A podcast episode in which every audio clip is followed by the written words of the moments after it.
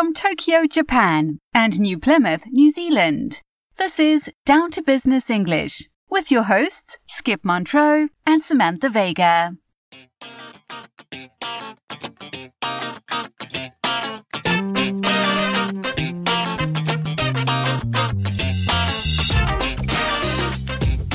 It's cold. Very, very cold. Canadian level cold here in Tokyo, Samantha. Canadian cold? That must be a bit of an exaggeration. It can't be minus 30 in Tokyo. You're right, it's not minus 30. But I have been living in Japan for so long that even though temperatures are relatively mild, hovering around 2 or 3 degrees Celsius, I have been freezing the last couple of weeks going outside. It doesn't help that the office I work in and my home are not properly heated. Hang in there, Skip. Only a couple of months, and you will be hitting spring and cherry blossom season. True enough. Thanks for putting an optimistic spin on it. What's your situation? What's going on for you these days? Here in New Zealand, it's beautiful and warm. However, Auckland and further north in New Zealand recently experienced unprecedented rainfall and flooding. Oh, that's not good. And to add to the bad news, at least from my perspective, Jacinda Ardern recently resigned as Prime Minister here in New Zealand. Oh, I did hear about that. She cited burnout from her job? Yes, that was one of the reasons. She dealt with a lot of events under her watch that no previous PM had ever had to deal with the COVID pandemic, a terrorist attack, an erupting volcano. No wonder she was burnt out. All of which she, in my opinion, governed with compassion and strength. Would you say she was a popular prime minister? In a lot of corners, she was. But at the same time, she received more online vitriol than any other New Zealand PM in the past. So some people were happy to see her go. Some people, yes. But I'm not one of them. However, since her resignation, her replacement, Chris Hipkins, or Chippy as he's known, has managed to bump up the popularity of their political party. Well, that's a good thing. Yeah, we'll find out more uh, come election time in October. Well, enough on the New Zealand political scene. Enough chit chat. Let's get into today's topic. You mean you want to get down to business? That's exactly what I mean. I want to get outside today and enjoy the weather. Understood. Do you want to tell our listeners what we will be discussing today? I would love to tell our listeners what we will be talking about.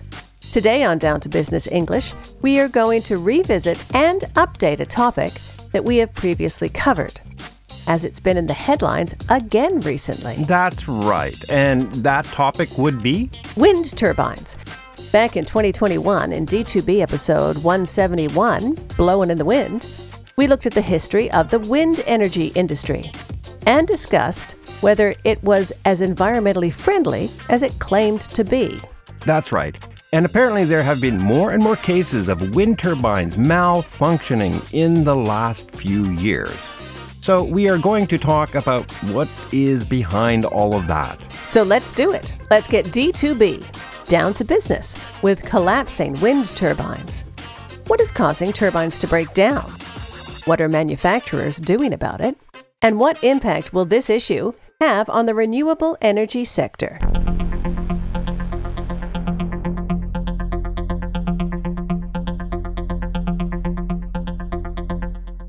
Back in 2021, in D2B episode 171, Blowing in the Wind, we looked at the history of the wind energy industry and discussed whether it was as environmentally friendly as it claimed to be. And if I remember correctly, we reported on the world's biggest and most powerful wind turbine that was about to be going into operation GE's Haliade X13. That's right.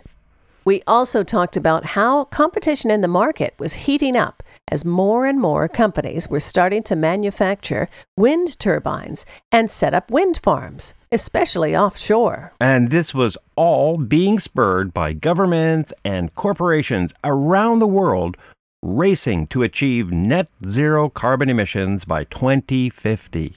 Well, it looks like they are hitting a bump in the road. And what would this bump be? Bloomberg is reporting that wind turbines have been collapsing across the US and Europe at an alarming rate. Collapsing.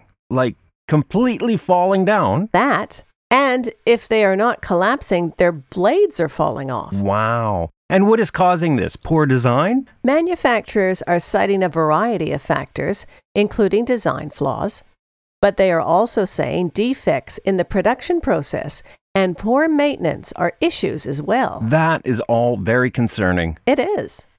One of the main reasons is the increasing size and complexity of wind turbines.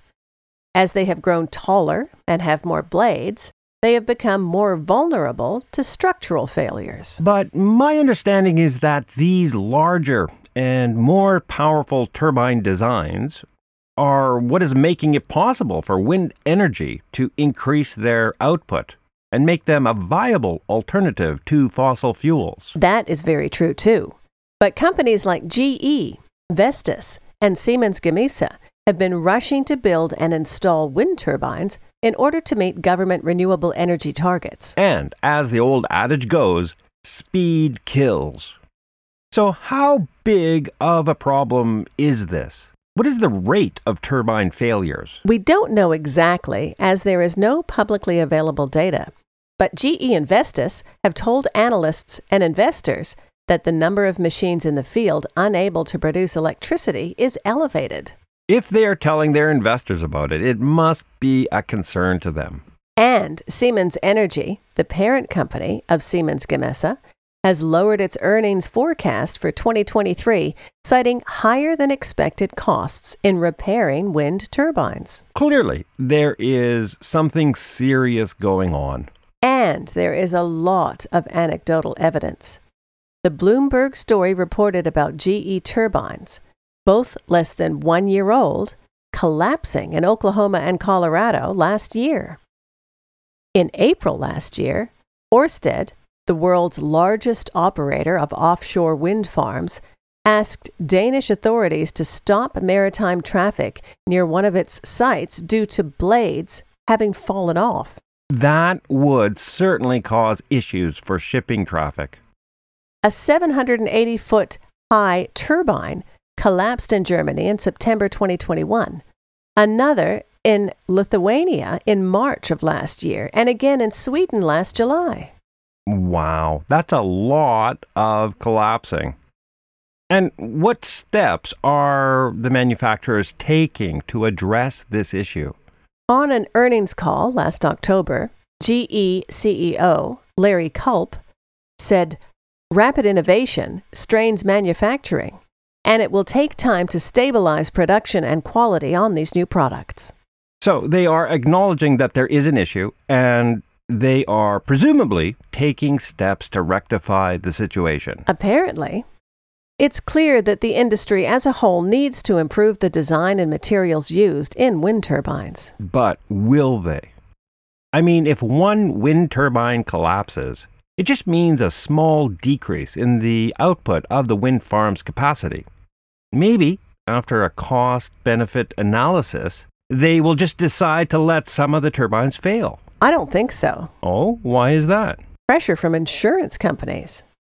According to Fraser McLachlan, Chief Executive Officer at G Cube Underwriting. Sorry, G Cube Underwriting. They are an insurance company out of London, and they insure approximately 3.5 billion in wind assets in 38 countries. Okay, in other words, they have a lot to say in this matter. They do. And according to Mr. McLachlan, if the failure rate keeps climbing, insurance premiums could increase and coverage limits could even be imposed. And if coverage limits are imposed, the cost of electricity produced from wind farms would increase probably pretty dramatically, making it less attractive to investors and users. Yes, this is certainly a bump in the road for wind energy producers and wind turbine manufacturers. But I'm sure they will figure it out. I don't think this is a catastrophe for the renewable energy sector. And on that note, why don't we get D2V? Down to vocabulary.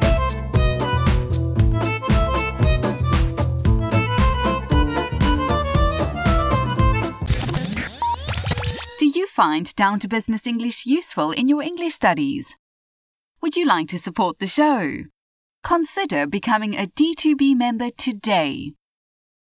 Down to Business English memberships come with three great benefits. First, D2B members receive bonus content in the form of exclusive members only episodes. Second, within moments of a new episode being released, an audio script is automatically emailed to you. There is no need for D2B members to go through the time consuming process of visiting the website, logging into their account, locating an episode, and then downloading the audio script file. And third, D2B members have 100% access to the entire library of audio scripts, all the way from Season 1, Episode 1, right up to the most recently released episode. Interested in becoming a member? Just visit the Down to Business English website and click on the membership link at the top of the page.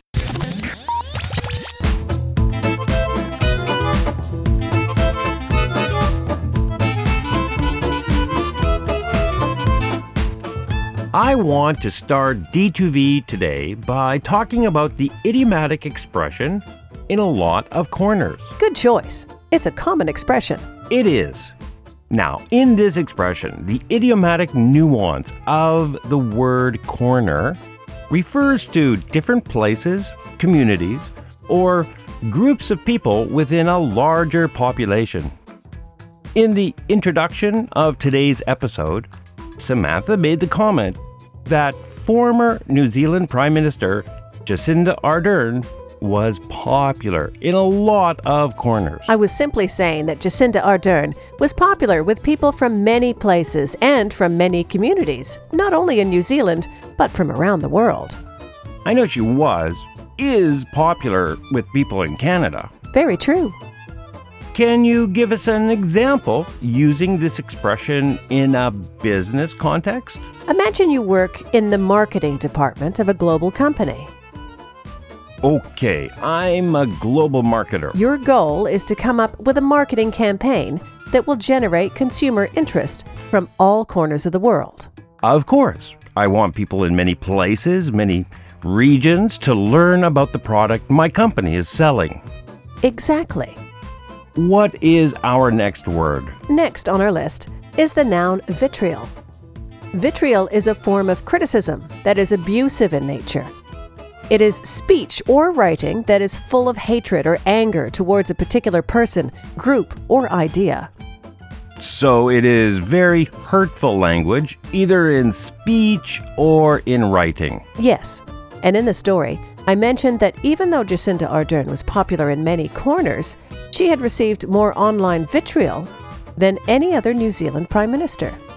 In other words, she received or or got more hateful online comments than any other PM. Way, way, way more. How would you use vitriol in a business context, Skip? Of course, when I hear the word vitriol, I immediately think of trolls on the internet. You know, those people who will say the most negative things just because they can. I often see online reviews written by dissatisfied customers filled with vitriol. Ah, yes, the keyboard warriors. Maybe they were just very dissatisfied with the product. Fair enough. But they don't need to use such abusive language. If they were complaining in person to someone's face, I don't think they would be as vitriolic. Probably not. Moving on, let's take a look at another idiom a bump in the road. When you say that there is a bump in the road, or that you have hit a bump in the road, you are communicating that something happened that is causing a delay in your progress. But the problem is not so big, and the delay won't be very long. So, a bump in the road is just a small problem you have to deal with before continuing toward your goal. That's right. In the report, Samantha mentioned that governments, on their way to achieving net zero carbon emission targets by 2050, have hit a bump in the road. And I was referring to the issue of collapsing wind turbines as being that bump in the road. So you were communicating that this is just a small problem, or that in the end, it will not stop governments from reaching that target. No, this won't stop them from reaching their net zero targets. Can you give us another example using a bump in the road? Imagine you are reporting your quarterly sales figure to a group of investors in your company, and the sales numbers you are giving them are not very positive. You could say something like, Despite the poor sales results this past quarter, we are confident that it is just a bump in the road, and sales will recover by the end of the year. A nice example. I hope the investors go along with that excuse. They are probably used to hearing things like that. Shall we move on? Yes. What's next on the list? Let's talk about the adjective to be alarming. When you describe something as alarming, you are saying that it is causing a lot of worry or concern, or it is even dangerous. This adjective always makes me think of my alarm clock waking me up in the morning. When it goes off, my very first thought is that I have overslept for a class or a meeting, and I jump out of bed in a panic. That's interesting. Something that is alarming could be a warning like that. Or it could be a piece of information that you should be aware of or wake up to. So, how was alarming used in our conversation? I reported that the wind turbines across the US and Europe have been collapsing at an alarming rate. Right. You were saying that the rate of collapsing wind turbines was causing concern or worry in the industry, and people in the industry should wake up to that issue. Exactly. Can you give us some other examples? I am alarmed at how quickly artificial intelligence is being adopted around the world. Yes, that is quite alarming. I also find it alarming how many different types of jobs are at risk of being automated or replaced by AI. Data entry, customer service, assembly line jobs, financial analyst jobs, and the list goes on and on. That too is certainly alarming. But, Samantha, keep in mind that even though AI might eliminate the need for some types of jobs, it may also lead to creating other kinds of jobs we don't even know about yet. So, you were saying I shouldn't be alarmed? A little alarm may be called for, but you don't want to overreact either. Listen to you, the calm voice of reason. I wouldn't go that far. Moving on. Our next and final word on D2V today is another adjective to be elevated. When something is elevated, it is higher than it normally should be. Just like how an elevator carries people up from the ground floor of a building to a higher floor. That is a very good mental image that can help to remember the meaning. In the story, Samantha mentioned that both General Electric and Vestas have reported to their investors that the number of wind turbines not producing electricity is elevated. In other words, that number is higher than it usually is or should be. We should point out that elevated is often used to communicate something is abnormal, that it is higher in an undesirable or unwanted way. My heart rate is elevated every time I ride on an overcrowded train here in Tokyo. Try taking deep breaths, Skip. That might work. Can you give us an example of using elevated in a business context, Samantha? I can, as a matter of fact. I use an SaaS product at work to do my job. SaaS, a software as a service product. What is it called? The name isn't important. What is important is that the developer recently updated the software, but the update has many, many bugs. Oh, I hate it when that happens. So I opened a customer support ticket on the developer's website and waited for a response. And waited, and waited, and waited some more. Oh dear, how long did you have to wait? A full three days. Three days? That's forever. What did they say to you eventually? They apologized for the delay, They said that since the release of their software update, they had received an elevated number of support requests and they would get to my issue as soon as possible. So, your software is still buggy. Still buggy. Hearing this story is elevating my heartbeat. Breathe, Skip. Breathe.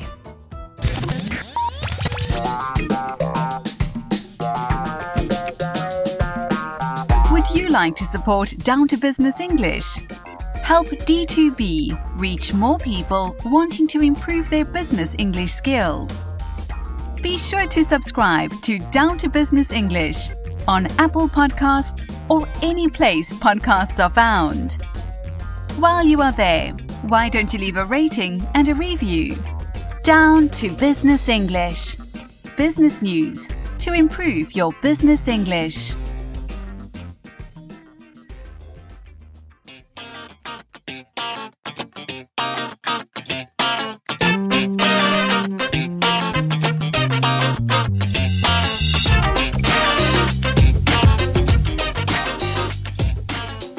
So, did you take some deep breaths? Yes, I did, Samantha. My heart rate is back to normal. That's good. Thank you for that report on collapsing wind turbines. I hope you are right, and this is just a bump in the road for the wind energy industry. As I mentioned, I'm sure the manufacturers will solve the problem. It sounds very much like a quality control issue. It does, doesn't it?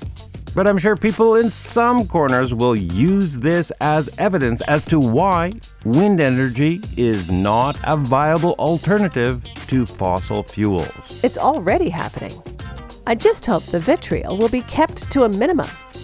I'm all for people having different opinions, but there's no need to be rude about expressing them. I fully agree. Thanks for listening, everyone. See you next time. Take care. Have a comment or question about today's show? Don't be shy. Visit the D2B website or Facebook page and post any comments or questions there. Skip, Des, or Samantha will be sure to leave a reply. Down to Business English. Business news to improve your business English.